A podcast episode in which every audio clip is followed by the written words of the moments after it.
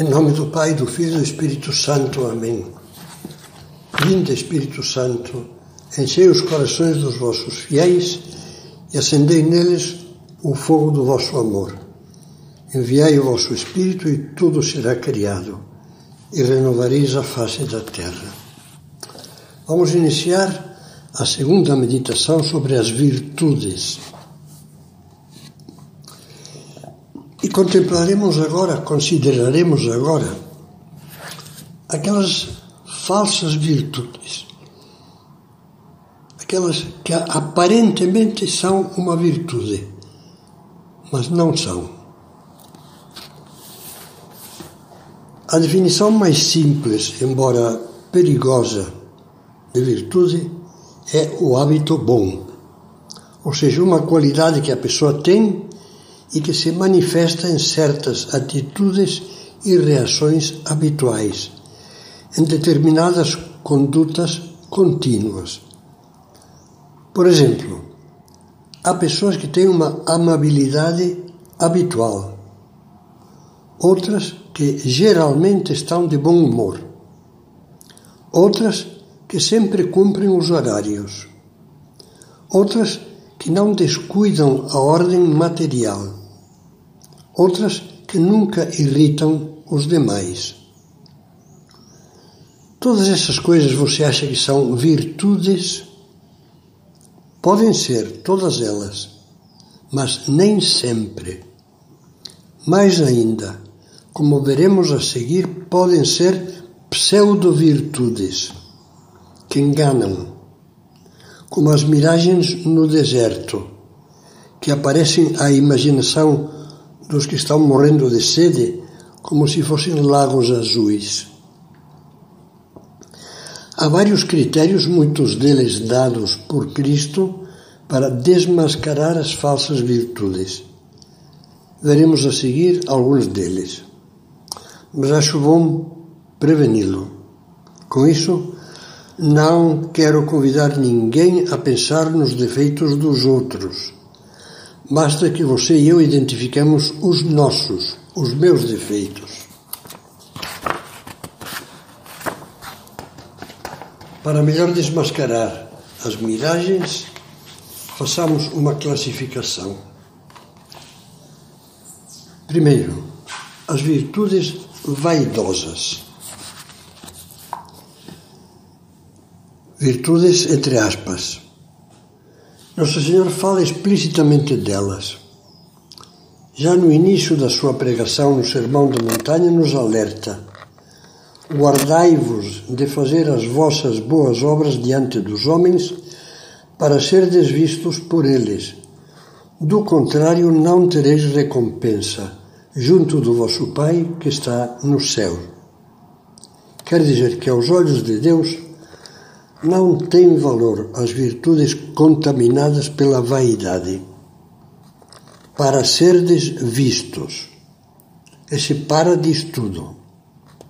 Fala das virtudes praticadas com uma finalidade vaidosa, que pode ser dupla. Primeiro, virtudes vitrine, vividas com fins de exibição procurando glorificar a nossa imagem diante dos outros, indo atrás do aplauso, da publicidade, do louvor, da badalação para obtermos vantagens. E Jesus, Jesus corta pela raiz essa hipocrisia. Lembre que no Sermão da Montanha ele nos manda praticar a esmola sem tocar a trombeta sem que a mão esquerda saiba o que faz a mão direita.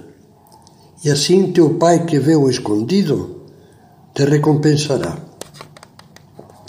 Igualmente não quer que oremos, que façamos as nossas práticas religiosas para sermos vistos pelos homens, visando criar uma boa imagem espiritual que os outros admirem e talvez aproveitar-nos dela. Quantos rapazes e moças não fizeram isso para arranjar na igreja namorado ou namorada bonzinhos. Por fim, recomenda fazer sacrifícios sem ar de vítima, sem dar-nos importância nem cobrar o agradecimento dos demais. Jesus fala: quando jejuares, perfuma a tua cabeça e lava o teu rosto. Assim não parecerá aos homens que jejuas. Basta que Deus saiba. Virtude vaidosa não é virtude. O segundo tipo de miragem, de falsa virtude, são as virtudes espelho. A vaidade funciona também como um espelho onde nos contemplamos no íntimo de nós com admiração e orgulho, como fazia aquele de quem falava São José Maria, que escreveu um livro e o dedicou a si mesmo, anotando a mim mesmo com a admiração que me devo. Ao envaidecer-nos com as nossas qualidades, estragamos o valor que possa haver nelas. Por causa disso, Jesus reprovou os fariseus, concretamente aquele fariseu que subiu ao templo intimamente ufano com as suas virtudes. Graças te dou, ó Deus, porque não sou como os demais homens, ladrões injustos e adúlteros, nem como esse publicano que está ali. Jejuo duas vezes na semana e pago o dízimo de todos os meus lucros. O publicano tão desprezado, a única coisa que fazia era agradecer a bondade de Deus e pedir perdão. Este voltou para casa justificado de Jesus, limpo, e não o outro. E nós? Que me diz de nós quando repetimos: Eu não tenho pecado, não faço mal a ninguém, não preciso me confessar? Não há uma certa semelhança com o fariseu? Depois, pensemos em falsas virtudes que são hábitos rotineiros. Existem pessoas muito cumpridoras tanto do dever profissional como do atendimento das necessidades familiares e dos deveres religiosos. Não são irresponsáveis, não têm falhas graves, mas fazem as coisas com uma rotina morna, como que forçados, sem alma. Nunca se renovam. Não se nota que estejam lutando por melhorar estão sempre na mesma, ou melhor, estão mofando na mesma. Seu cumprir é, como dizia o Beato Álvaro del Portillo, um cumprimento, cumprimento. Jesus se refere a eles quando cita estas palavras do profeta Isaías. Este povo me, honra só com os lábios, mas o seu coração está longe de mim. E também quando se censura os mornos. Não és nem frio nem quente. Tenho contra ti que arrefeceste teu primeiro amor. Não há virtude viva na pessoa rotineira, que não tem amor criativo nem renovação de atitudes. Outra falsa virtude, as inclinações temperamentais. Há pessoas que parecem ter virtudes excelentes, mas que não são virtudes. São apenas bons sentimentos ou inclinações temperamentais. Fazem coisas boas porque lhes saem sem esforço, porque correspondem ao seu natural porque lhes são agradáveis e até os divertem. Quantas fachadas simpáticas, vazias por dentro, têm essas características? Mas, nestes casos, por trás da fachada, vêm-se dois sinais típicos da falsa virtude. O primeiro sinal é que não fazem nada por adquirir outras virtudes, não sentimentais nem fáceis, e que são muito mais importantes. Pense num homem amável e sociável, pronto para ir visitar um amigo e ajudá-lo a passar um bom momento, mas que é preguiçoso, que trabalha mal e não cumpre os compromissos incômodos ou exigentes, nem com os amigos nem com a família. O segundo sinal consiste em que eles têm dupla face. Fora de casa, dão vazão, por exemplo, à simpatia, à camaradagem temperamentais, por vaidade ou simplesmente por prazer. Mas em casa, onde mais do que o temperamento é precisa a abnegação, são insuportáveis. Faz lembrar aquela história do velório de um marido beberrão e violento que fazia da esposa um saco de pancadas. Os amigos de boteco rodeavam o caixão.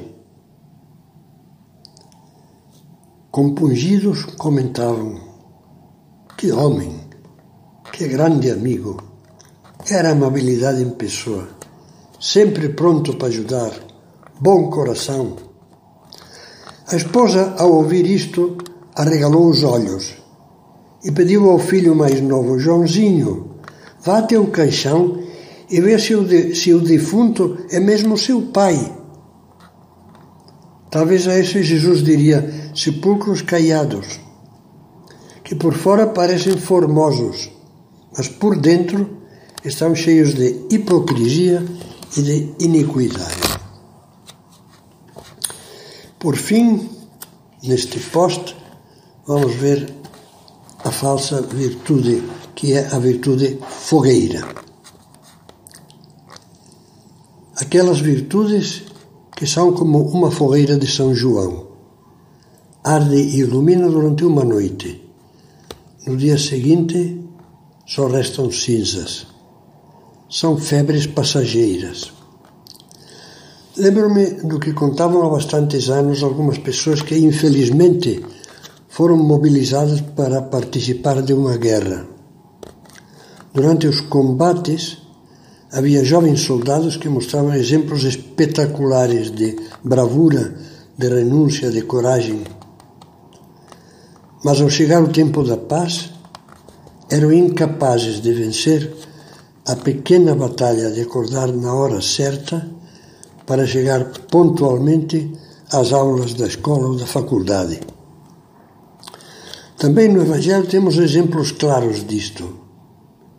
São Pedro, na última ceia, diz a Jesus com veemência, de coração: Darei a minha vida por ti.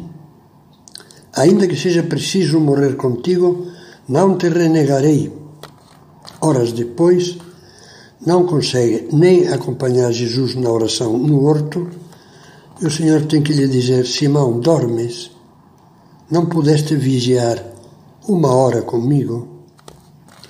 E após a prisão de Cristo, Pedro foge e nega-o três vezes.